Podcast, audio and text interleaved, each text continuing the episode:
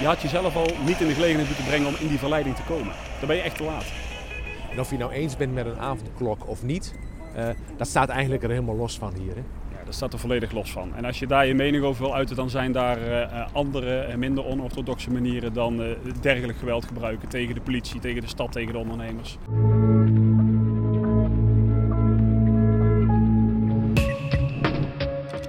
Dit is een podcast van het Openbaar Ministerie in samenwerking met de politie. Mijn naam is Klaas-Jan Bos.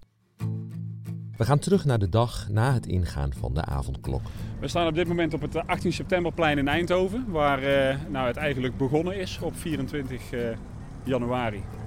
Zegt Danny Vrijters, teamchef van de recherche in Eindhoven. En tijdens de rellen een van de hoofden van de staf grootschalig en bijzonder optreden de SGBO. We waren natuurlijk al dagen van tevoren bezig met deze inzet, omdat we al flink wat signalen over die kopje koffiebeweging hadden, die deze kant op wilde komen. En uh, dan is de kopje koffiebeweging uh, niet inherent uh, direct aan alle railschoppers. Alleen we zagen ook wel dat er een hele hoop railschoppers bij zaten die geen kopje koffie wilden komen drinken, maar echt uit waren op geweld. Terwijl Danny naar zijn commandopost rijdt, maakt officier van justitie Janine Kramer zich op voor overleg met de driehoek burgemeester die had de driehoek bijeengeroepen, eigenlijk al die dagen daarvoor, omdat er wat onrustige signalen waren. Ze hebben van tevoren met elkaar overlegd. Wat voor beelden hebben we, wat voor informatie hebben we, wie komen er naar onze stad, wie willen er komen, wat vinden we daarvan, hoe prepareren we ons. En op die dag zelf uh, zat ik vanaf half twaalf in de driehoek tot elf uur s avonds. Ja, de weken voor was het in Amsterdam redelijk uit de hand gelopen. Dus dat was ons voorbeeld eigenlijk. Dezelfde club die daar gedemonstreerd dat een kopje koffie was gaan drinken, die had zich ook gemeld voor Eindhoven. En we zagen op de social media dat er best wel veel animo voor was uh, om daarbij aan te sluiten. Van andere mensen die ook de vrijheid uh, wilden vieren, daar wat van vinden. Van uh, hooligangroepen die dachten: ik heb al lang niet bij een wedstrijdje gezeten, ik wil wel weer eens rellen. Uh, lokale jongeren die uh, wel interesse hadden. Ja, we vonden het wel spannend van tevoren, omdat je eigenlijk niet zo heel veel grip erop hebt. Uh, wie komen en hoe groot zijn die groepen die er komen en hoe gedragen ze zich. In de kantine van het pakket Oost-Brabant legt Janine uit dat de driehoek gaat over de inzetbaarheid van de politie. Waarbij de officier van justitie en de burgemeester elk een specifieke taak hebben burgemeester daar waar het gaat om de openbare orde en ik daar waar het gaat over de vervolging en de opsporing daarmee. En samen gaan we over de politie en waar de capaciteit wordt ingezet, hoe dat wordt ingezet. En ik ben er die dag enerzijds bij betrokken geweest omdat er een last preventief fouilleren werd afgegeven, zodat de politie uh, mensen mocht gaan fouilleren. Hebben ze wapens bij zich, hebben ze vuurwerk bij zich, wat ze kunnen gaan gooien. En verder ben ik daar ook bij betrokken om mee te denken, om de burgemeester te adviseren uh, in wat verder te doen, hoe verder op te treden. En ja, ook later op die dag zijn we al een opsporingsonderzoek gestart. En dat heb ik ook uitgezet vanuit die driehoek. Toen we zagen dat er mensen waren die inderdaad echt voor geweld kwamen, dat er opgeroepen werd om wapens mee te nemen, eh, dat eh, de politie de opponent was, dat zagen we heel erg in de berichtgeving. Uh, ja, dan weet je wel dat het wel stevig kan worden. Dat het een stevige inzet kan worden. En die dag die begon voor mij iets vroeger dan dat we als SGBO bij elkaar kwamen. Want we hadden samen met het Openbaar Ministerie afgestemd dat we een aantal railschoppers en opruiers van tevoren aan zouden gaan houden. Die daadwerkelijk ook strafbare feiten gepleegd hadden in de opruiing. En dat was die ochtend in alle vroegte al aan de gang waarbij politie en OM niet de illusie hadden dat daarmee de rellen van de baan waren. We merkten wel dat naar het 18 septemberplein, het plein vlakbij het station, eh, dat er toch wel mensen naartoe zouden komen. Dus daar hadden we al vrij snel een noodbevel voor klaar liggen om daar op te kunnen treden, mocht het nodig zijn. De politie was al vroeg ter plaatse uh, in de uniforms, maar ook zonder de uniforms, om goed voor ons in de gaten te houden. Is het daar druk? Wie zit er ongeveer? Mensen werden aangesproken. Wie ben je? Wat kom je hier doen? En eigenlijk bleek al vrij snel dat uh, er echt wel behoorlijke groepen waren. En dat uh, de sfeer niet zo gemoedelijk was. De mensen die gingen niet normaal in gesprek met de politie, gaven niet normaal antwoord, meteen een grote mond. We kregen meteen ook al door dat er de nodige wapens meegenomen waren, dat er vuurwerk bij was. dus de sfeer was eigenlijk niet goed vanaf het begin. En dat maakte ook dat wij rond de klok van half één, maar dat doe ik uit mijn hoofd, hebben gezegd, ja, dat plein moet leeg. Uh, de mensen moeten daar weg voordat het uit de hand gaat lopen. Um, maar uit de hand lopen, dat weet ik toch.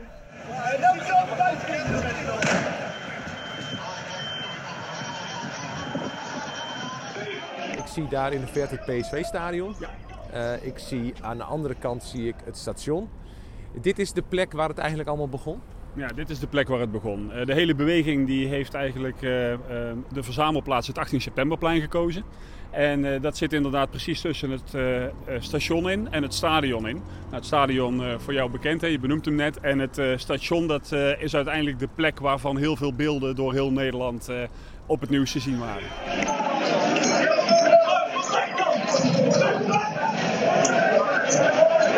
We kwamen op dat moment natuurlijk niet van één kant. Wij proberen dan van zoveel mogelijk kanten eh, strategisch aan te komen om eh, een goed beeld te krijgen, goed overzicht te krijgen en de inzet ook gewoon goed af te kunnen stemmen. Zodat je niet vanuit één kant komt en je maar één optie hebt. Je wil alle opties open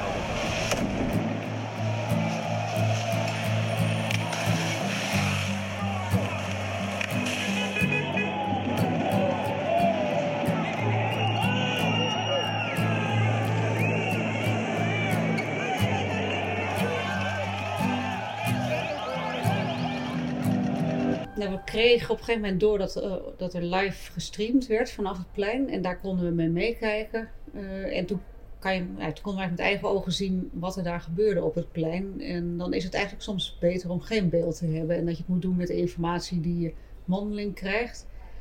We konden zelf dus zien hoe grimmig die sfeer was, hoe groot die groep was. En dat de, de, de linie die de politie had gevormd eigenlijk nul indruk had gemaakt. Uh, en dat er mensen bleven staan, dat er eh, de confrontatie gezocht eh, werd. En ja, daar waar de meeste mensen normaal gesproken wel luisteren naar de politie. Als de politie zegt ga weg, je mag hier niet zijn. Zagen we dat dat uh, eigenlijk als een rode lap op een stier werkte. En dat de mensen juist bleven en er nog meer mensen bijkwamen. Wanneer denk jij naar het commandocentrum? Geen, maar dit heb ik werkelijk nog nooit meegemaakt. Dat was eigenlijk op het moment dat uh, vlak voor de ME uh, het, uh, de toestemming kreeg om in te grijpen. dat we zagen dat er slagwapens gepakt werden. dat was ook de info van tevoren, dat mensen die mee zouden nemen. Dat de hoodies opgingen, dat de mondkappen voorgingen, maar dan ook vooral de sjaals en zo voorgingen. ja, mensen gezichtsbedekkende kleding en zich echt klaar aan het maken waren, zichtbaar klaar aan het maken waren voor de strijd. En toen dacht ik, onze jongens op straat die kunnen het nog wel eens zwaar gaan krijgen. Toen zijn we ook op gaan schalen, extra politie erbij, de politiepaarden erbij. Um, werkte allemaal niet. De toestemming gevraagd voor de inzet van de waterwerper. Dat was al in jaren gebeurd. Uh, die kwam ter plaatse. De paarden waren ter plaatse. Traangas moest op een gegeven moment gebruikt worden. En toen we eigenlijk zagen dat ook dat heel weinig effect had. De mensen gingen wel iets naar achteren, maar vonden het vooral ook wel spannend. En die bleven een vuurwerk gooien. Toen dachten we, jeetje potverdikkie, wat doet deze mensen stoppen? Ook niet de inzet van een behoorlijk zwaar middel, een waterwerper dus. Ja, die waterwerper wordt ook in verschillende fases ingezet. Hè. En de eerste fase is al dat dat ding überhaupt rondrijdt. En dan hopen we al dat de meeste mensen al denken van... joh, we, moet, we moeten weg hier, je moet hier niet meer zijn. Want dat wordt, gebeurt niet heel veel. Nee, het gebeurt niet heel vaak. En uh, dat is een beetje visueel kracht bijzetten van de waarschuwing en de noodverordening... die dus eigenlijk al een tijdje liepen. Je moet hier niet meer in het centrum zijn. Het is een veiligheidsrisicogebied. Uh, op dat moment uh, gold er ook een noodverordening. Je moet gewoon zorgen dat je weg bent daar. En anders dan loop je kans dat je nat pak krijgt. Ja, dat is een bekend beeld hè, van een vrouw die daar ook uh, ja, uh, geraakt is door die waterwerpen. Ja, daarom zet je hem natuurlijk ook heel weinig in, omdat je gewoon uh, het liever natuurlijk niet wil. Hè? Het liefst willen wij ook als politie natuurlijk zo min mogelijk geweld inzetten. Alleen geweld is bij ons ook het uiterste middel. En als het niet anders kan, als mensen niet voldoen aan die vordering, ze gooien stenen naar de uh, collega's, ze vernielen de ruiten en winkels van ondernemers en ze plunderen eigenlijk de ondernemers die het in deze tijd toch al zo zwaar hebben. Ja, dan blijft er op enig moment niks anders meer over dan ook fysiek ingrijpen.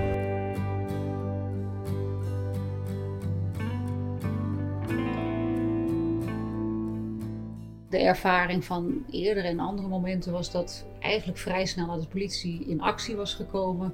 Dat dan de groepen uiteenvallen, dat ze wegsprinten um, en dat het wel stopt. En wat me zo is bijgebleven van die dag in Eindhoven is dat het echt urenlang duurde en dat er zo lang zoveel weerstand was en zoveel geweld werd uitgeoefend op de politie. En dat vond ik echt ongekend. En het maakt het voor de politie lastig qua locatie. Het is een locatie waarin veel verschillende wegen, kleine straatjes zitten richting de binnenstad.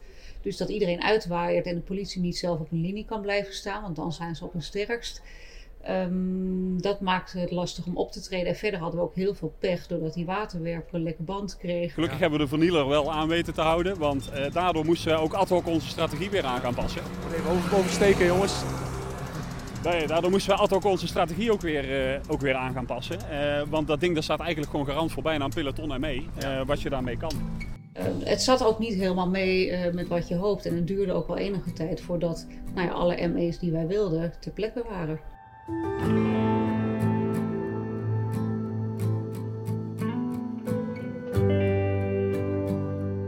natuurlijk doet het wel iets met je als politiemens ook. Dat je daar je collega's bekogeld ziet worden met grote stenen, zwaar vuurwerk. En uh, nou, de stad waar ik uh, zelf ook opgegroeid ben, vernield zien worden. Ja, want uh, we zijn inmiddels bij het station.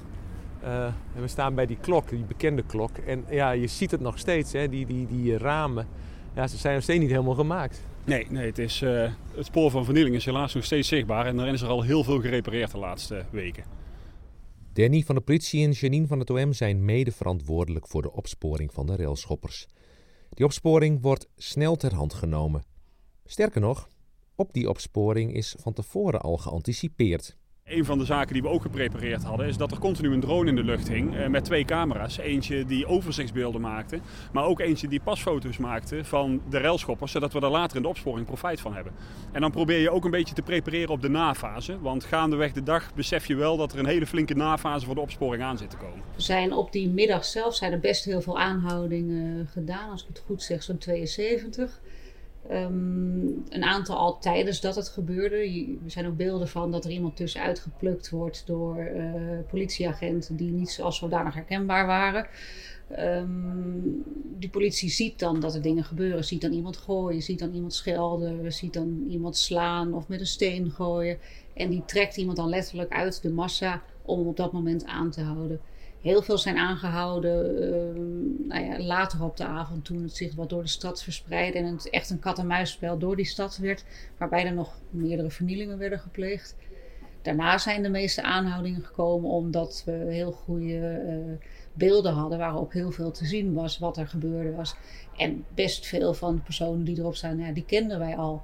Uh, en dat is meestal niet zo'n positief teken als je al herkend wordt. Maar daardoor hebben we best snel kunnen optreden en nog meer kunnen aanhouden. We zien uh, zeker nu bij de eerste 80 aangehouden verdachten, maar ook de verdachten die we op dit moment nog op de korrel hebben, die binnenkort aangehouden gaan worden, uh, zien we dat ze echt van alle soorten pluimage, bevolkingsgroepen, opleidingsniveau, ook geografisch qua woonplaats. we hebben aanhoudingen verricht in Gelderland, in Amsterdam, in Rotterdam, in Limburg, hier in Brabant. Het kwam echt overal vandaan. Het doet mij een beetje denken aan dat Project X in Haren ooit heel lang geleden. Dat door een wat ongelukkige oproep op Facebook opeens mensen dachten: hey, daar kunnen we wat rails schoppen. En dat liep helemaal uit de hand. Is, is dit een beetje vergelijkbaar? Misschien, dit, al heb ik het gevoel dat het wel nog heftiger was dan toen. Ja, dit, we hebben die vergelijking zelf ook al een paar keer getrokken. Alleen het grote verschil daarbij is dat dat inderdaad een wat ongelukkige oproep geweest is van iemand op Facebook. En uh, hier uh, gebruik gemaakt is van een beweging die uh, nou ja, in ieder geval ook aangeeft zijn mening te willen uiten. waarbij mensen gewoon actief op zoek gaan naar die confrontatie en naar dat geweld. Die mening over die avondklok hè, ten opzichte van de mensen die gewoon uit waren op rellen daar zit natuurlijk wel een connectie, maar aan de andere kant misschien ook wel weer niet, hè? Ja, goed, eh, ik vraag mezelf af in hoeverre je vrijheid van meningsuiting met geweld op kan lossen. Dit is natuurlijk, uh, vrijheid van meningsuiting is een heel groot goed. Dat vind ik ook echt super belangrijk. Uh, daar zijn wij ook voor als politie, om een demonstratie ordelijk te kunnen laten verlopen. Maar dit had vanaf het moment dat die hoodies voorgingen en die slagwapens gepakt werden, niks meer met vrijheid van meningsuiting van doen. Na de rellen worden politie en OM geconfronteerd met een zeer groot aantal verdachten dat is opgepakt. Het is volgens de officier van justitie Janine Kramer meteen een bijzondere fase. Nou, het is eigenlijk kort na die aanhouding is het al best wel spannend, omdat ook maar het aantal cellen wat wij hebben in de politiecellen beperkt is. Op een gegeven moment zit je vol, dus dan moet je keuzes maken. Wie houden we binnen? Maar het is natuurlijk een uitzonderlijke situatie. Het is bizar. Uh, en het was op meerdere plekken in Nederland, dus je kunt ook niet zo heel makkelijk uitwijken naar andere politiecellen. Um, maar we hebben er heel veel best wel even binnen kunnen houden. We hadden gelukkig in Eindhoven wel genoeg cellen voor deze personen. En dan worden de eerste dagen wordt gekeken van wat hebben we nu tegen iemand? Wat is het bewijs dat we hebben wat hij of zij heeft gedaan? Um, en als dat hard genoeg is, als dat nou ja, ernstig genoeg is, en dat was eigenlijk bij heel veel van die jongens het geval, dan kiezen we ervoor om iemand binnen te houden, bij de rechtercommissaris een vordering te doen. En deze zijn ook aangebracht bij de snelrechtszitting, eh, een politierechterzitting, die op hele korte termijn er is zodat je heel snel met elkaar over de zaak kunt spreken. Ehm, en het hielp natuurlijk dat die beelden er waren, zodat heel goed vastgelegd was wat iemand had gedaan. En een van de eerste mannen die uh, voor moest komen, was ook iemand die de hele dag vrij prominent vooraan had gestaan. Uh, echt wel ook beledigend bezig was geweest. Ja. Bewijslast was niet heel lastig. Nee, daar, daar hadden wij niet heel veel moeite mee om dat uh, duidelijk te maken. En ook zijn aanhouding stond op beeld. En hij maakte er zelf wel wat anders van. Het was allemaal niet zo erg en zo had hij het allemaal niet bedoeld. Maar als je dan kijkt naar de beelden, dan uh, ja, zie je toch wat anders. En die beelden zijn ook in de rechtbank getoond twee weken na de rellen. Omroep Brabant doet verslag. Het zijn de zwaarste straffen die tot nu toe in ons land zijn opgelegd na de coronarellen. Twee relschoppers uit Eindhoven moeten vier maanden de cel in. Ze hebben ook nog maandenlange voorwaardelijke straffen gekregen. Via snelrecht zijn ze veroordeeld. Er zijn natuurlijk wel een aantal opvallendheden. De, man die die fiets onder die waterwerper heeft gegooid en ervoor heeft gezorgd dat hij enige tijd was uitgeschakeld. Ja, dat is wel een bijzondere. De mannen die verantwoordelijk waren voor het omgooien en in brand steken van de ProRail-auto. Ja, hoezo? Omdat het een witte auto was die mogelijk ook van de politie zou kunnen zijn. Wij hebben geen enkele logische verklaring voor dat gedrag. En het plunderen van de Jumbo op het station. Waarbij iedereen riep van ja, dit is gratis, dit is gratis. En ja, hoezo? Het zijn niet jouw spullen. En ja, dus we hebben er wel een aantal die echt wel bijzonder zijn. Maar ook daarin hebben we wel meer verdachten die hetzelfde weer hebben gedaan. Wat is je algemene indruk van de verdachten als, zij, als je zo op, op, op zitting staan? Uh, is er berouw bijvoorbeeld? Weinig. Um, wat ze eigenlijk allemaal wel zeggen of proberen te zeggen is dat ze zichzelf niet zo erg in herkennen. Dat dit allemaal niet de bedoeling was. Ze wilden alleen maar even kijken. Ze lieten zich meeslepen. Ze kwamen er per ongeluk in terecht.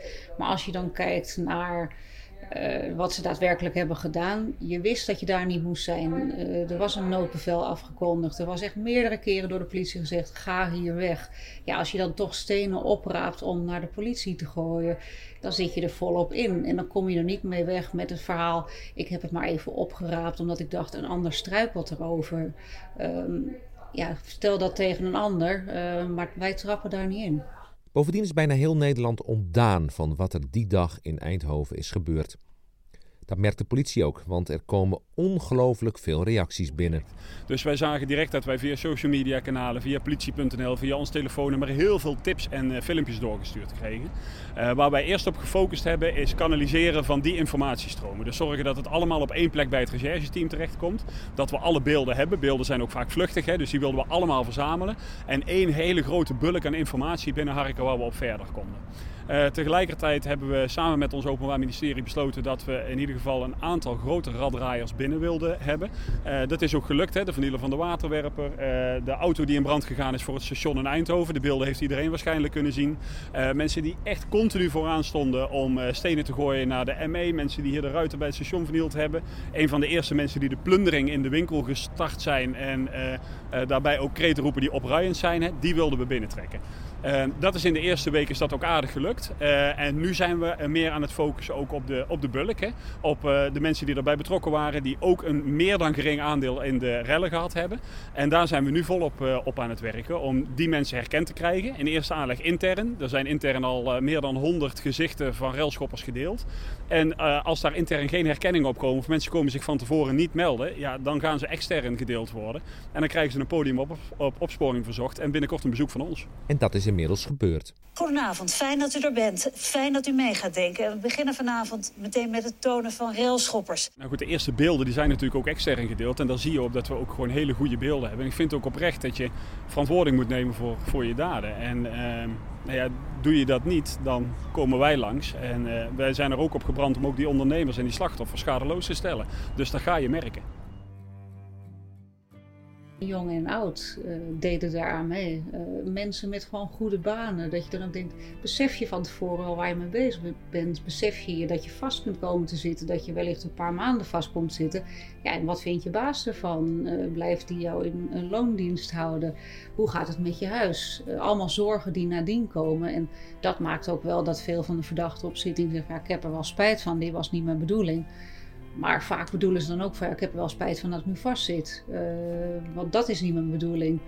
Maar ja, be, ja bezint eer begint, uh, zou ik eigenlijk willen zeggen. Tot hoe lang heb je op dat commandocentrum gezeten? Uh, ik heb, die dag heb ik wel flink lang gezeten. Ik denk dat ik die dag wel een, een dienstje van een uur of 15, 16 gedraaid heb. Ja. En dan is het voorbij? Die dag in ieder geval. En dan, hoe, hoe, hoe ga je dan naar huis? Ja, dan, dan, dan is het niet voorbij. uh, ik ga dan naar huis in de wetenschap dat ik ook nog gewoon recherchechef ben hier in Eindhoven en de volgende dag een monsterklus heb. Dus ik heb zelfs die avond vanuit het commandocentrum mijn eigenlijke team buiten de commandostructuur al gebeld van jongens, ga organiseren, want morgen komt er echt het een en ander op ons af en kom naar het bureau en start nu dat onderzoek maar vast op. Uh, ja, dan weet je dat je gewoon de dagen daarna uh, echt een hele flinke klus te doen hebt. Dus ik, ik, ga niet heel rustig naar huis op dat moment. Ik ga naar huis van joh, de inzet is klaar en het is is op dit moment veilig buiten. Uh, maar in de wetenschap dat ik na een uur of vier slaap wel weer gewoon uh, op het bureau moet zijn en aan de slag moet. Is het wel gelukt het slapen trouwens? Uh, het slapen is wel even gelukt. maar ik ben dan ook wel gebrand om weer gewoon aan de slag te gaan. En je merkt dan ook dat de collega's en ons Openbaar Ministerie dat ook zijn. Want iedereen heeft die beelden gezien. En die maatschappelijke verontwaardiging leeft niet alleen in de maatschappij, maar leeft uiteraard ook bij ons. dus we willen er ook mee aan de slag dan. Dit was de 25ste podcast van het Openbaar Ministerie. Willen jullie de andere 24 luisteren? Dat kan in de Apple Podcast app, op Spotify en via SoundCloud. Zoek op Openbaar Ministerie en podcast en je vindt vast een van deze kanalen.